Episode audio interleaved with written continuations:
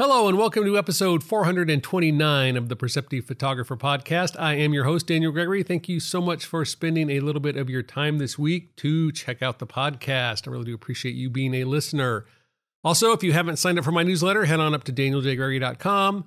Click on that register for the newsletter website link, and you'll get a free copy of my Seeing Silver ebook on working with black and white. And that'll also keep you up to date on all the workshops, gallery announcements, photo sales, and news coming out of the gallery and studio. So, really would appreciate you doing that.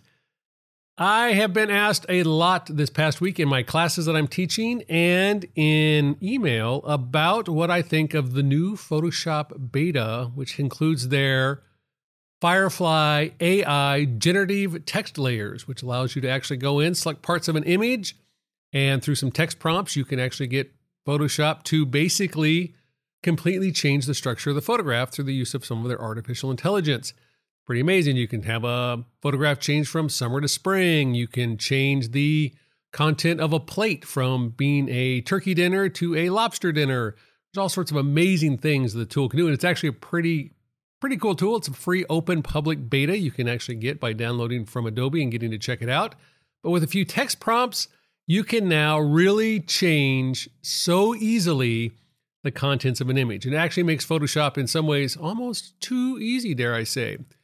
Now, the question I get asked is, of course, always, what do I think about this? And I've talked about AI a few times on this podcast. To summarize those two things, one is I think AI generated imagery is something different than photography. It's not better, it's not worse, it's just something different. And it's something that we should celebrate as something different. Instead of saying that it actually is a photograph, we should call it something else because it is, in fact, something else. And I'm also not naive enough to believe that we've never not had manipulation in photography. From the selection of the camera lens to the type of film to the darkroom edits, we've always been sort of manipulating photographs. So we're sort of on the continuum of manipulation here.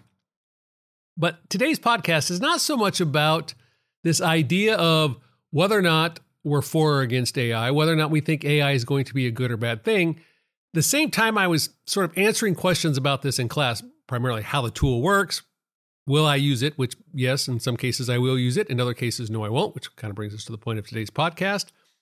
But I came across a quote by Diane Arbus, the amazing photographer Diane Arbus, that said, I really believe there are things nobody would see if I didn't photograph them.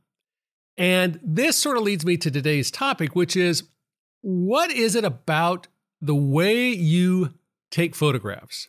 And what is the purpose of your photography? Because if the purpose of your photography is like Diane Arbus, and it's to help other people see something that they would never have seen in the world, then you might have a different take on what we think of as constructive use or appropriate use of artificial intelligence in image creation. If you're a person who's about creating something that nobody's ever seen before, not necessarily that they're in the real world, but something nobody else has seen before, you might have a different take you have on artificial intelligence and the use of digital illustration and digital imagery. And I don't think this is a new argument, by the way. I think we've had this argument since the manipulation of an image in the darkroom going back forever. This is the same conversation we had when Photoshop was invented. The question becomes how much change are you willing to put into a photograph and what's an appropriate level for you? And I think that's what makes Diane's quote so interesting. And it also sort of reminds me of Dorothea Lange's quote about how I take photographs to learn to see the world. So we have learning to see from Dorothea, and we have things nobody would see if we didn't photograph them. And to me, that's at the crux and at the heart of why photography is so interesting and what makes photography such a compelling medium to work with. It's not that I can go create the perfect image. I've been able to do a lot of work in Photoshop for a number of years. It would allow me to craft an image in the exact purpose and intention and experience that I want. And I think there are times that that's appropriate in my own work process and my workflow. And I think that's a question you have to answer in your own, assuming you have the skills that are at the level you want to do some amazing things in the editing and alteration of images. But if your photography is about seeing and it's about having people experience the world in which they occupy, and the things they walk by every day and they see over and over again, but they choose to ignore or they don't pay attention to. And you're able to give them a moment of pause, a moment of reflection, a moment of connection to the present of the amazing things that are around them that nobody would see, well, that's a different thing than going into an image and using some sort of manipulation tool of any kind and saying, I'm going to insert this, take this out, I'm going to alter this so that I can create what is basically the perfect image to reveal an artificial construct of what we believe is the perfect image in a way that invokes a emotion within us that is no longer bound by what we experienced behind the camera. And there is nothing wrong with that workflow. We'll work with that process and that creative practice. It's a different process, though, than sort of the documentary approach that a lot of people think about in their photography. One of the things I hear a lot in photographers is, oh, I'm out photographing what's in the world. I'm photographing my experience and what I see in the world.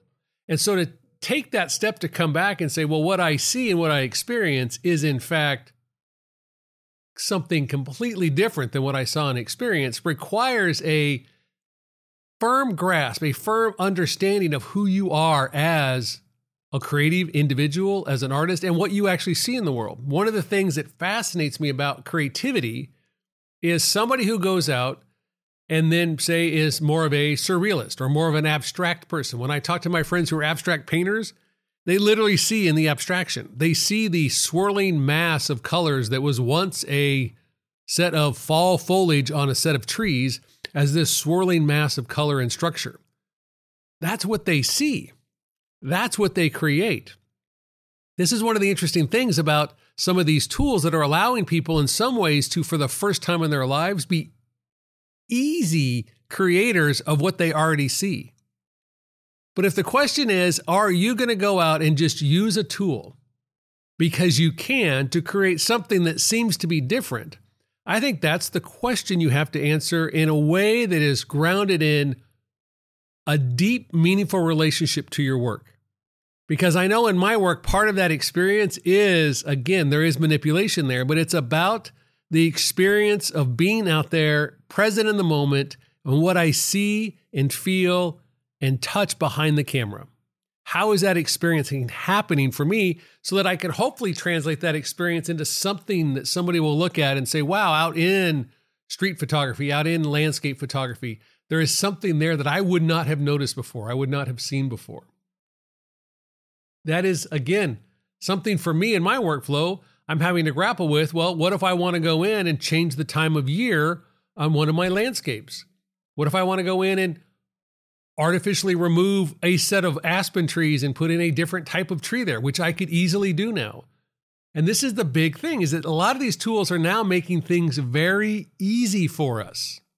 That's the thing that the updates to Photoshop do. When I say Photoshop might be getting really easy, Photoshop is getting way easier with some of these new tools. And yes, it expands our creativity. Yes, it expands our reach. It expands our ability to achieve ultimately what we may visually want. But again, we have to go back and think about is that for us what we should be doing? Not necessarily from a purely ethical standpoint, but from a pure intention of how do we experience our own creative process and our own creative practice. I know so for some of my friends and colleagues, this is a massive step forward and again, helping them achieve a better sense of who they are. But for other people, I know this is going to be a struggle of well, this is making things not what I want, not what I expect. One, there's no pressure to use that tool. You don't have to use any tool in your photography that you don't want to. You could just opt to say, I'm not going to use generative AI tools to create my imagery. At the same time, you could also look at the opportunity there that maybe there's some times when you are doing something that is within how you imagine the photograph and how you see the photograph. And having an easier access to that allows you to complete that photograph in a meaningful way. But again, I think what matters, what becomes important to all of us is that we understand where that line in distinction is. Because if I go back to Diane's quote, if my goal is to help people see the world that they walk through every day and notice things they haven't noticed before, and in many ways to help me notice things I haven't noticed before, having that experience is not at all about the end result of how was the photograph generated, what camera was used, what lens was used. It's about giving the experience to somebody of something that they have not had before. It's not the search for the perfect image. It's not the search for the perfect composition. It's not the perfect structure. It's again about having them experience and see something they may not have seen and imagined that is bound by what they walk by in the everyday world. And I think that becomes more of the interesting question about are we going to use generative AI moving forward? Are we going to use the extreme of what we've been talking about for 15 years now of computational photography versus chemical based photography?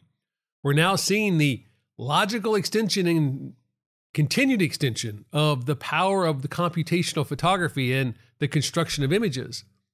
But what does that mean for the way you see and the way you experience photographs? And I know for me, like I said, there's times where I absolutely would take advantage of those tools. And there's times that I absolutely wouldn't take advantage of those tools depending on what I'm photographing.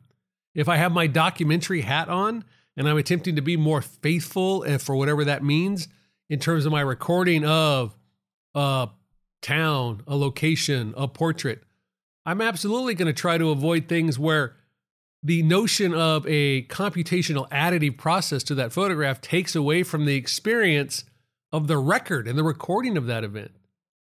But in some ways, the more abstract work that I imagine doing, the more surreal work I imagine doing, the more sort of juxtapositional art I want to create, for me, in some ways, is going to become easier. And so, again, knowing what that line is for the different types of photographs you do ultimately is what I think drives that question it's easy to start to think about how it's going to impact us, how it's going to change us, how it's going to replace things. But the tools are out there and they're nothing more than tools. And we have an opportunity to decide how to use that tool. Just like the content aware tool, when it was added in, that easily removes a telephone pole. Well, you could have removed the telephone pole with a clone stamp tool. You could have, in the old days, painted on your negative. You could have done a double exposure with a negative. There was a lot of things you could have done to remove a telephone pole before. It's just getting easier. And with that becomes certain questions we have to ask ourselves. So I would encourage you as you think about the amazing new tools that are being released, as you think about some of those approaches, coming back to not what is the tool about, not what does the tool do, but how does that fundamentally shift or how does that fundamentally work with your own approach to your photography? Because again, if you're about creating images of the world, a la more documentary, or because, like Diane, Diane Arbus, you believed you were showing somebody something that it is in the world they would not have seen before. Maybe that tells you what you need to know about how much of these tools you're going to use. And at the same time, maybe what you're seeing in the world, you've never been able to successfully capture behind the lens of a camera because it's beyond what's capable of being captured by the lens of the camera. There's an opportunity there for you to now expand yourself, expand your vision into something more interesting and more creative for you that hopefully then translates into something more interesting for us when we look at those images. So, anyway, it's an interesting time to be spending a lot of time thinking about sort of how these tools work with us, how we engage with these tools, and what we're going to ultimately do is it shifts some of our approaches to our technology and how we imagine our images being created. And again, I think for each of us, what matters most is not that we are all the same, but that each of us thinks about where that line is for us and how we will talk about our work and describe our work not as being better or worse than somebody else's, but as a component of the nature and way we see the world and interact with the world through our photography that becomes interesting in helping us be better at seeing ourselves and creating more meaning in our own work through how we achieve those goals based on all the approaches we take. I hope you have a wonderful week behind the camera. Thanks again for checking out the podcast. I really do appreciate all the moments you've given me over the last several years, or if this is the first time you're listening to the podcast, the 15 minutes you've just listened to. So, really do appreciate that. Again, my name is Daniel Gregory, and you've been listening to The Perceptive Photographer, episode 429. Have a wonderful week, and I'll see you next time.